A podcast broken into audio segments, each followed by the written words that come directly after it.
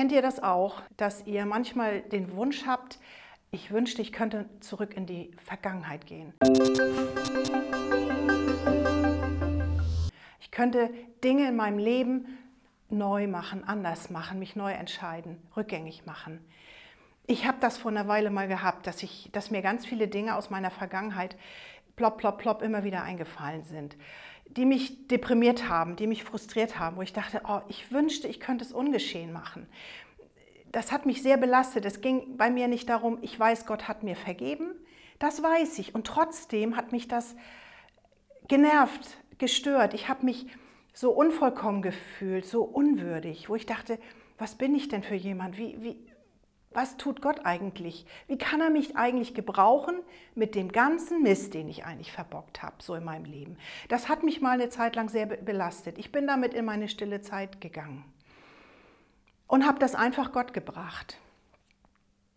Und habe einfach diese Stille einfach ausgehalten im Gebet, habe die Augen zugehabt und Gott gefragt, Gott, wie kannst du mich lieben? Wie siehst du mich denn? Und dann passierte was ganz Cooles. Dann schenkte Gott mir ein Bild und ich sah vor mir eine Kette, eine Perlenkette, eine unfassbar schöne Perlenkette. Nicht so eine, wie man sie normal kennt, mit diesen äh, cremefarbenen, langweiligen, finde ich, ähm, Perlen, Nein, diese Kette war unfassbar schön, weil sie vielfarbig war. Da waren weiße und cremefarbene rosa, da waren graue und schwarze Perlen. Ganz gemischt auf dieser Kette und die hing da und war so unfassbar schön.